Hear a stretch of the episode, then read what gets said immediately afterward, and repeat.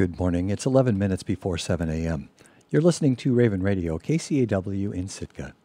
Today is Friday, April 8th, 2022. I'm Peter Apathy with Raven News.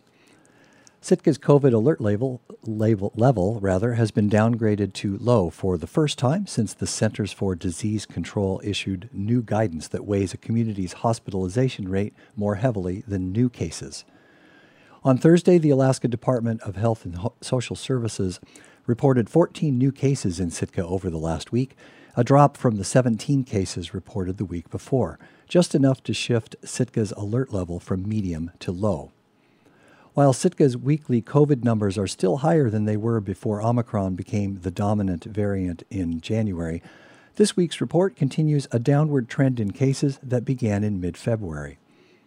Both the Alaska Department of Health and the U.S. Centers for Disease Control have moved to once a week updates. New case counts, hospitalizations, and deaths will be reported on Thursdays. While cases are on the decline in Sitka, Epidemiologists are watching the BA2 variant closely to see whether it will cause a new spike in cases in the United States. The Omicron subvariant has been has become dominant in the US in recent weeks and constitutes 45% of Alaska's new cases.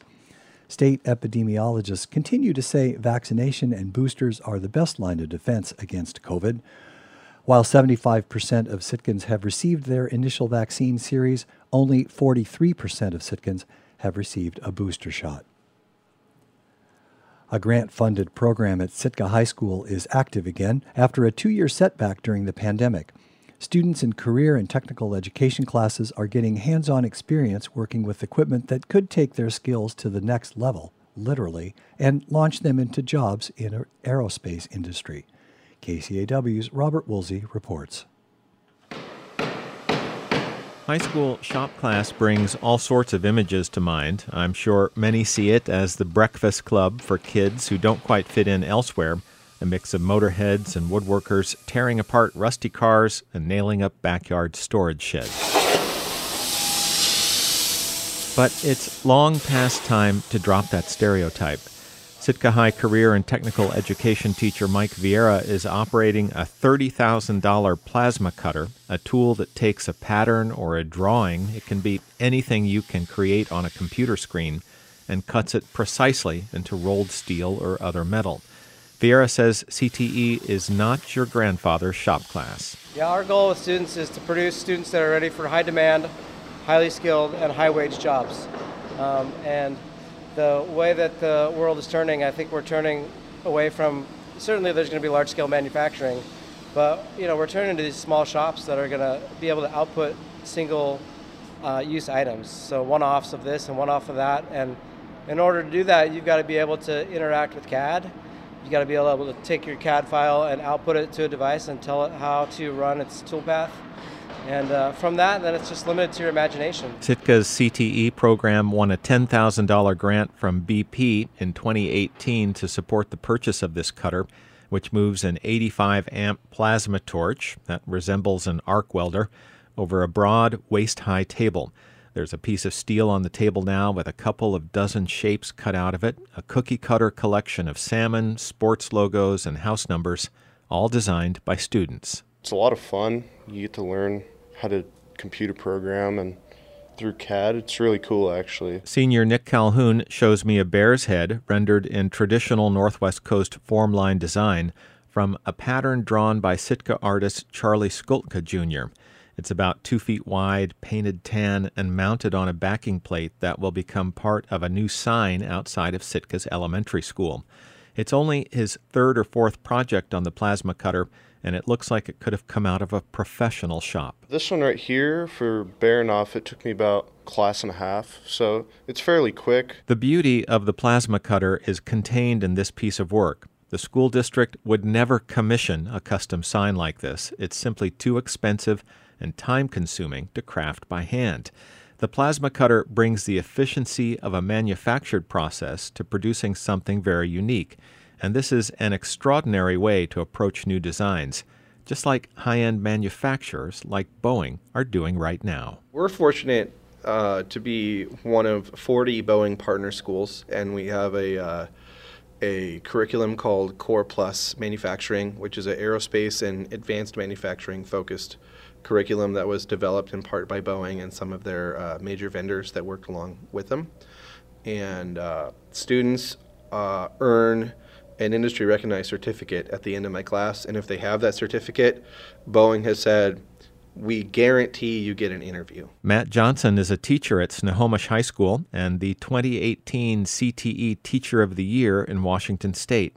Mike Vieira met Johnson through social media, applied for funding from New Visions, a program of the Alaska State Council on the Arts, and the National Endowment for the Arts, and offered him an invitation to Sitka for three days this spring to train Sitka's CTE faculty on the cutter and to work with students who see shop class now with different eyes. So in my school, that uh, that plasma cutter, it's the workhorse. It's the kids. It's almost an instant gratification machine where they can take an idea, put it on to a computer screen, and and only minutes later have something that they can then be able to grind and work with and apply color and and have something tangible. So it's a great way to to step into kind of a low risk way of making things that's that's really precise.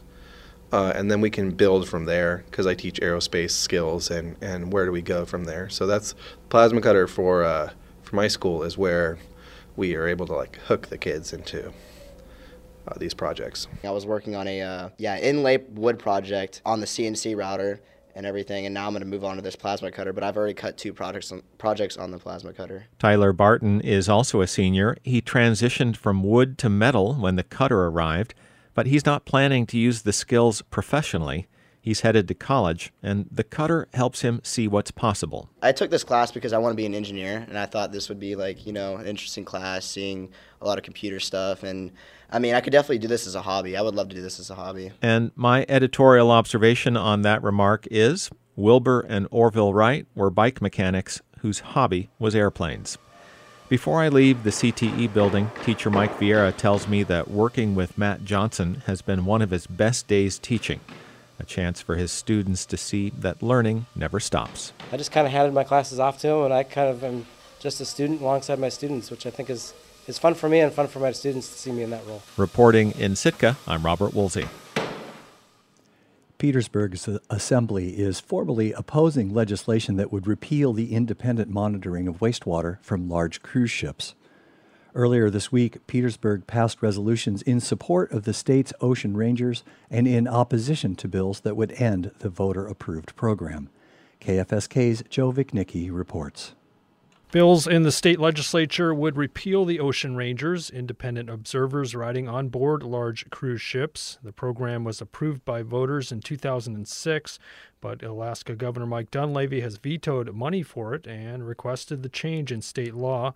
Assemblymember Jeff Meucci supported Petersburg's resolution in favor of funding for the program. While it might be an inconvenience for the big cruise ships, um, it's a vital tool for um, the waters of Southeast where a lot of our community members, small business owners, spend a lot of time on the water um, fishing and um, showing people what's cool about Southeast Alaska. The proposed bills would eliminate a citizen's right to sue companies for illegal dumping. They would allow for inspection of ships by state regulators, but rely on the companies to monitor their own discharges. The bills would create an environmental compliance fee for companies, and those could be reduced for ships that have installed an electronic monitoring system. Petersburg's resolution highlights the importance of Southeast Alaska's water quality, commercial harvest of seafood, and notes the increase in cruise ship traffic in the region. It says the proposed bills will not improve compliance with environmental regulations for discharges.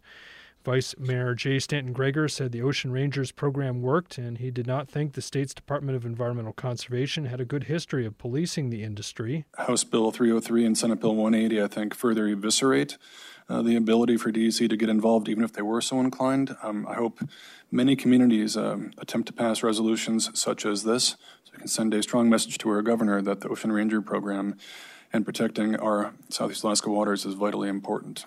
The onboard independent monitors approved by voters in 2006 are for ships with over 250 passengers. Most visiting Petersburg are smaller than that. However, discharges by those smaller boats have also upset local officials and fishermen. And commercial fishermen have complained about permitted discharges they've observed from larger vessels around the inside passage during the cruise season. The vote was unanimous to approve the resolution. Other communities have passed similar statements, and it's not the first legislature to review Dunleavy's proposed change to state law. This year's legislation has had a couple of hearings. Randy Bates, director of the DEC's Division of Water, told the Senate Resources Committee in February that onboard observers are not the best use of money. He said the program, funded by fees charged to cruise companies, cost around $3.5 million a year over 12 years. We feel at this point that the Ocean Rangers served a purpose. There were no gaps in our enforcement or our coverage that they provided. And we felt that at this point it was better that we move on from Ocean Rangers. We have a clear uh, robust, rigorous program in place with our inspectors and our marine engineers. And we think that that is the most effective uh, way to continue to manage the industry. And that's all for Raven News for this hour. You can hear our stories again on our website at kcaw.org. This is Morning Edition on Raven Radio, KCAW.